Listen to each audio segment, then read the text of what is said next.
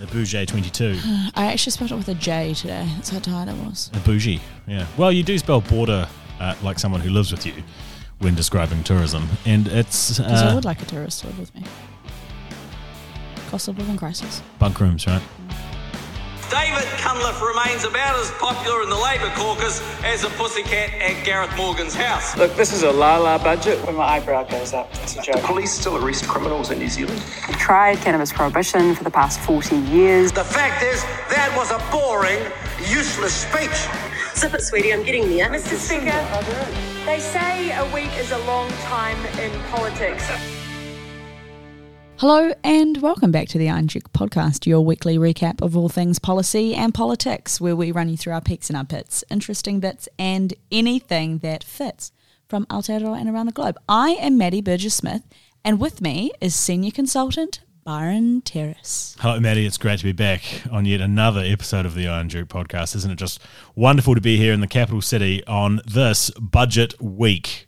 That's when we're recording the podcast on budget week, by the way. Exclusively the budget. That's all we're talking about today. But there's also just a little little sprinkling in there of the emissions reduction plan, which was a similar sized important document. And then later on, we are joined by a very special guest from the other side of the Tasman, the president of Carnival Australia, the region's largest cruise operator, Marguerite Fitzgerald.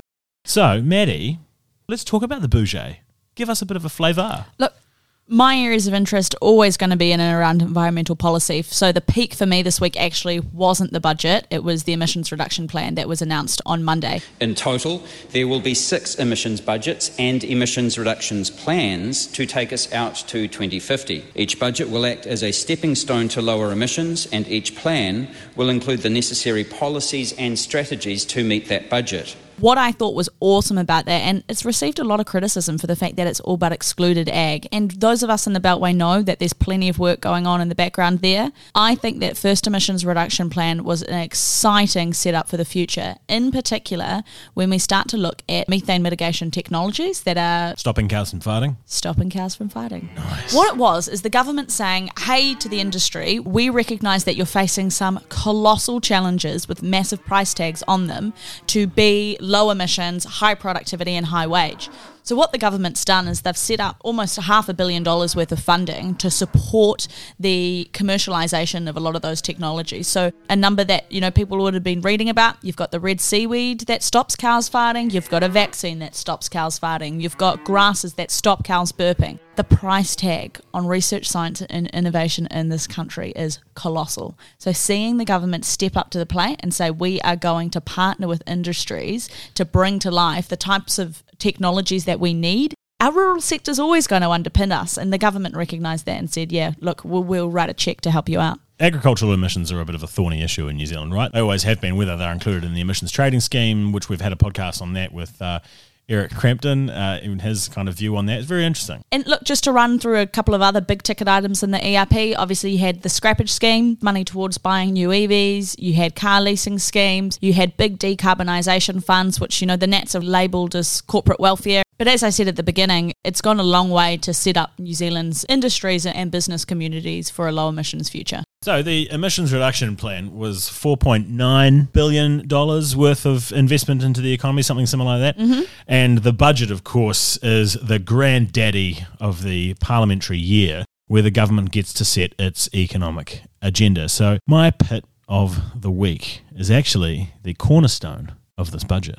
We will also provide short term targeted support to low and middle income New Zealanders through a $350 cost of living payment across three monthly instalments from August 1. This might come as a shock to some people, and we've been talking about inflation and we've been talking about cost of living, and that's the number one issue that is facing New Zealanders at the moment. And the one cornerstone policy, the $830 million for the squeezed middle to get $350 over three months, that's great, but it's not. But it is a targeted way that we can support people through this challenging period It's really poorly targeted. If you're eligible for the winter energy payment, which is a supplement of either the benefit or the pension, you cannot get that money.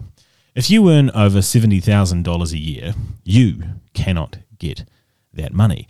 while not excessively exacerbating inflation. In the time of relatively high inflation for New Zealand, you are going to pump $800 million into the economy over a very short, specific period of time. Oh, inflation's pretty bad, eh? Best not overcook the economy. Well, here's some money to overcook the economy. Look, Byron, I think this government's got a pretty warped perception of who the middle are. So the truth is, you're not going to get this money, like you said, if you're over 65, if you're under 18, or if you're making 70 over seventy thousand dollars a year. Now, Or if that's you're on the benefit.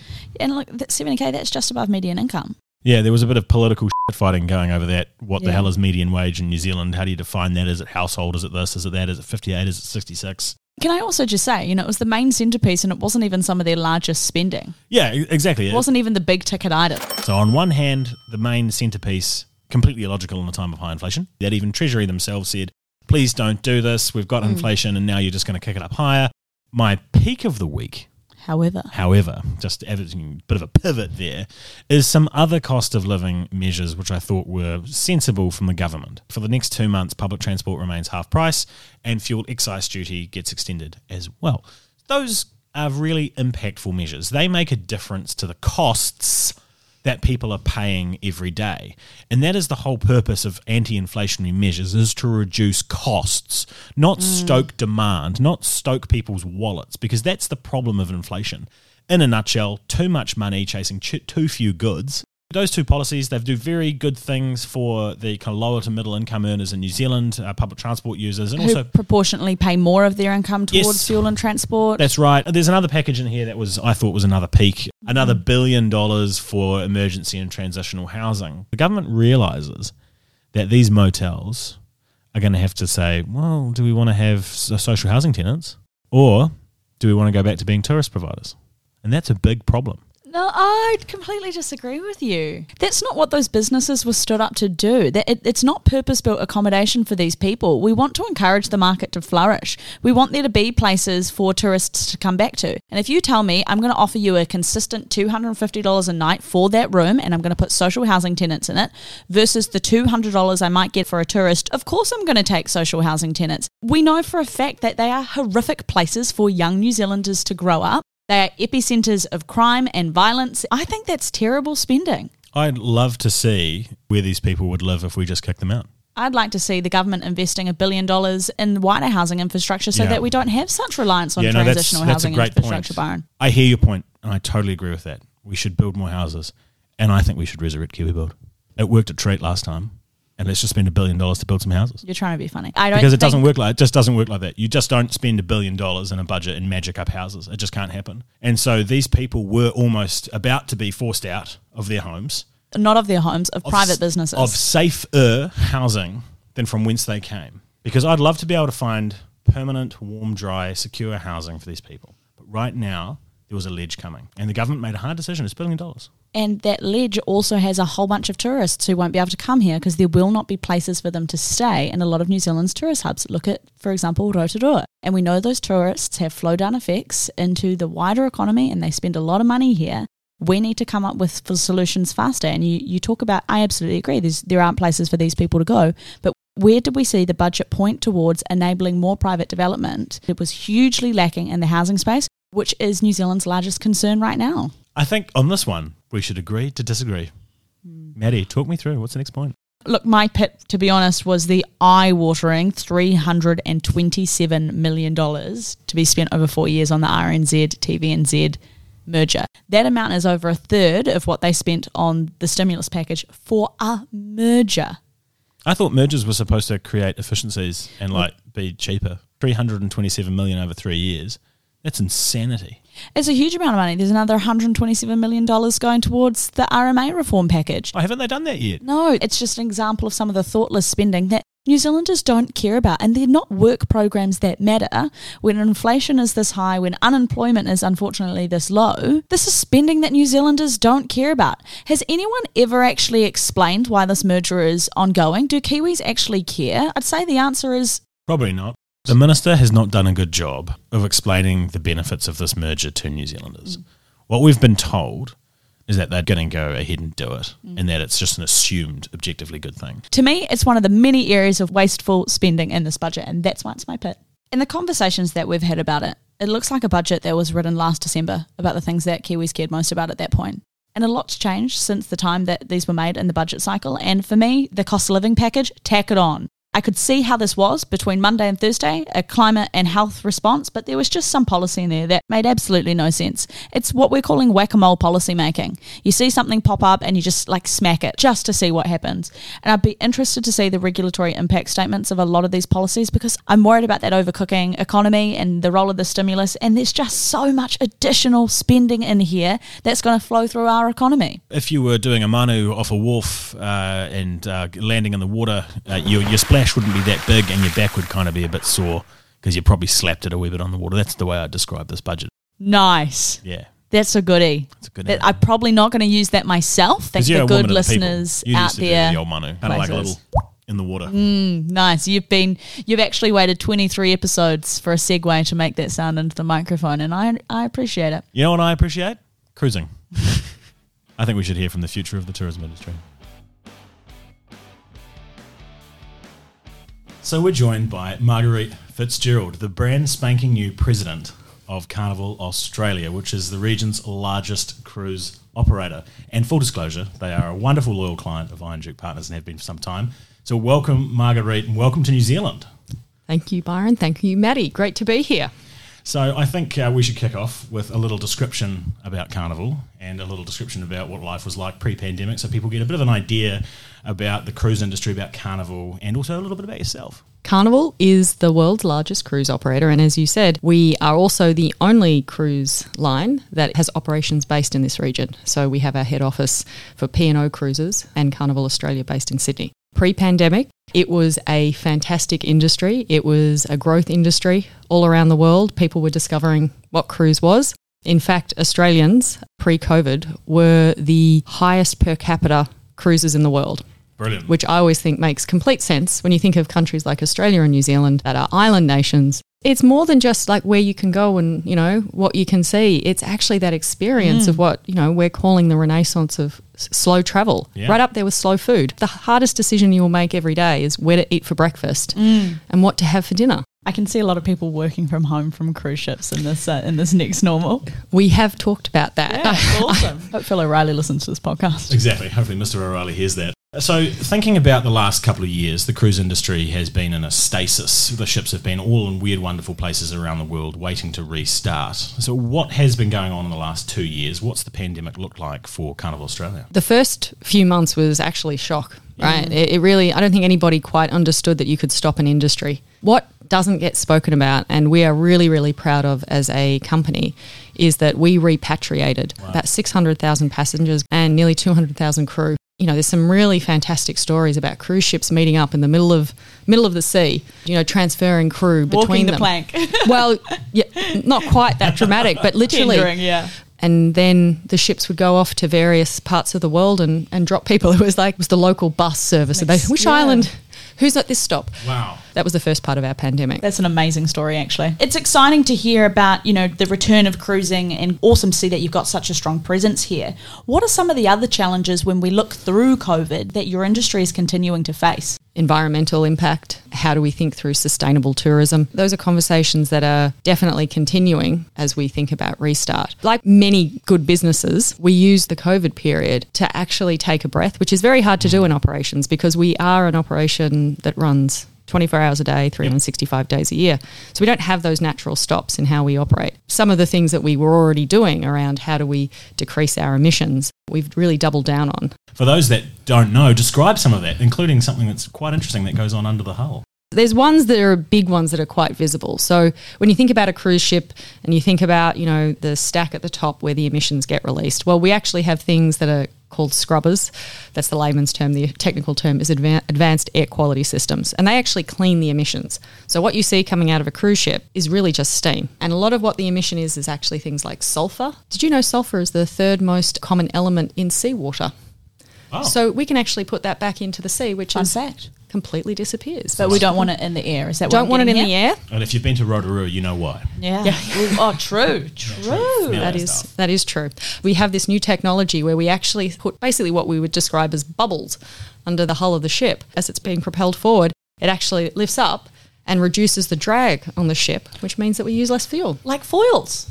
Exactly. You're the second person to say that. Today, Really, like actually. a giant foil as a cruise ship. That's awesome, It Tech. is. It is fantastic, and it doesn't change the smoothness of the ride either. And that's been something that I know small communities are worried about. Emissions that you can see visibly. It's also what might be the effect on the seabed. And it's also a bit of concern around over tourism that's been in the past. Yeah, I mean, people sort of talk through, you know, what it's like to have, and they say, oh, you know, having 2,000 passengers, 3,000, 4,000 passengers. Even pre COVID, as you said, there were communities that were talking through that. I think one of the things that COVID has really done is it's made people think about, well, what was the problem? And for mm. many people, it was not having the tourists there. In fact, tourists were so important to their economies. It wasn't just the person who was, say, you know, operating the jet ski or, Yeah.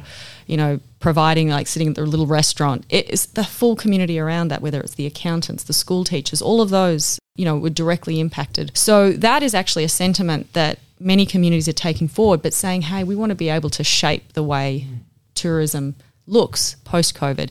And that has been something that really is very aligned to the values of Carnival because we believe in working with our communities, the communities we visit, to make sure that it's mutually beneficial, us coming there. Can we talk a little bit about that economic impact? Because that's something about working with you guys that I really like. That that blows my mind, just in terms of how much of our product and our produce you're buying, and that's before your passengers open their wallets in, in our port cities.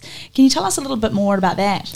Well, overall, pre COVID, it was estimated that the cruise industry brought about half a billion dollars worth of economic activity in New Zealand. And actually, we're looking at about the same in 2023. Once we ramp back up, we'll be able to get back up to our previous levels. Inside that as well, you know, we just think about you know directly the produce that we buy to mm. put on our ships we estimate just you know 5 million dollars worth of food and wine clearly and i think what really makes cruise distinctive we're able to get to more harder to get to places Yeah. because we have a ship that is able to go via the coast and so we're able to bring that economic activity into Little towns like little towns. Akaroa, that's that's the big one in New Zealand. That without you guys, they're they're virtually just a village on the coast of nowhere. And our guests love Akaroa. What's the big pitch for cruising? If I'm someone who's got money to spend and I, I want to get away on holiday, why would I be taking a carnival cruise? Well, I would say I would first ask you questions. Who are you traveling with? My colleague and podcast extraordinaire, Mr. Byron Terrace. Well, if that's the case, then it's an easy answer. We'd suggest that you go on a cruise that is really targeted to more like friends and groups. Yeah, I'd good. suggest P&O cruises personally. Great entertainment, fantastic comedy, some of the best comedians you'll see. Our guests come on a cruise because they get to be their best selves. Mm. Basically, it doesn't matter what you do in your day job. It doesn't matter, you know, if you come from, you know, big city, small town, if you have lots of money or you've saved for 2 years to take this cruise. On a cruise ship, everybody's treated the same, which is really, really well. And everybody walks off with a huge smile on their face. Brilliant. So May 31st, first cruise from Australia. In Australia, May 31st? May 31st is our first cruise. And New Zealand uh, lift the maritime border order on July 31st, which kind of reconnects that market. How did you feel when, when you heard about that news? You could start reopening to this part of the world. Really excited, right up there with the same excitement we felt when the ban was lifted in Australia, because we know that so many cruisers love coming to New Zealand. Yeah. You know, about 70% of the cruisers in New Zealand are actually Australian. And Australians are, you know, like Kiwis, people who like to travel and explore. And so I knew that when the border was going to be opening, that we'd have Australian cruisers who just couldn't wait. Finally, had somewhere that they could travel on a cruise ship. I have this uh, this this couple I met up in Queensland who pre-COVID had done 62 cruises in five years Get out. Wow. and they will be on our first cruise back and they love it that is how they spend their retirement Wow. Uh, and that's, that's, I meant 62 cruises across all different brands. uh, mostly p&o actually okay. but they actually had to travel to the us because that was the only way that they could cruise during covid so they went and did seven Yes. back-to-back cruises Back-to-back. back-to-back cruises Oh, amazing. Sounds addictive. It's awesome that New Zealand benefits from that economic stimulus. What about our Pacific neighbours who are feeling it much harder than we are in terms of that tourism deficit? We're already starting conversations and it's been really tough. You know, they had economies that were really dependent on tourism, but at the same time, they also had to protect themselves from COVID in a world where they don't have the same resources that are available to Australia or New Zealand. As they're, you know, starting to work through opening up, they are very excited and we are already talking to them and helping them think through what are the protocols and what does a restart look like. One of the things that I was really impressed by when I started at Carnival was we are actually the largest employer of Ni Vanuatu. They come onto our P&O cruise ships and then actually we train them up and they go back. We also help develop those economies and, and develop the learning and development. As is tradition on the Iron Duke podcast, at the end of every interview, we finish with a very quick fire hot or not. Quite simply, we say something that's topical, and if you like it, it's hot. If you don't, it's not. The first one for me, hot or not, pre departure tests. Not. It's one of my ones. This is why you shouldn't get to go first. Early morning business time flights. Mm, not. New Zealand Sauvignon Blanc. Hot. Well, I'm just going to ask you a series of questions I'm curious about then. Where do you think the best port to go to in New Zealand is? Milford Sound? What do you think the best thing to eat from New Zealand on board a, a P&O or a Princess cruise would be? Pukekohe onions. What he said. And lastly, where are you most excited to get back to on a cruise ship? I'm just excited to get back on a cruise ship with guests. Yeah, brilliant. Absolutely. brilliant. Marguerite, thank you so much for your time. I really hope you enjoy the time you have in New Zealand, and we can't wait to see a cruise ship back in our harbours. Brilliant. You're welcome.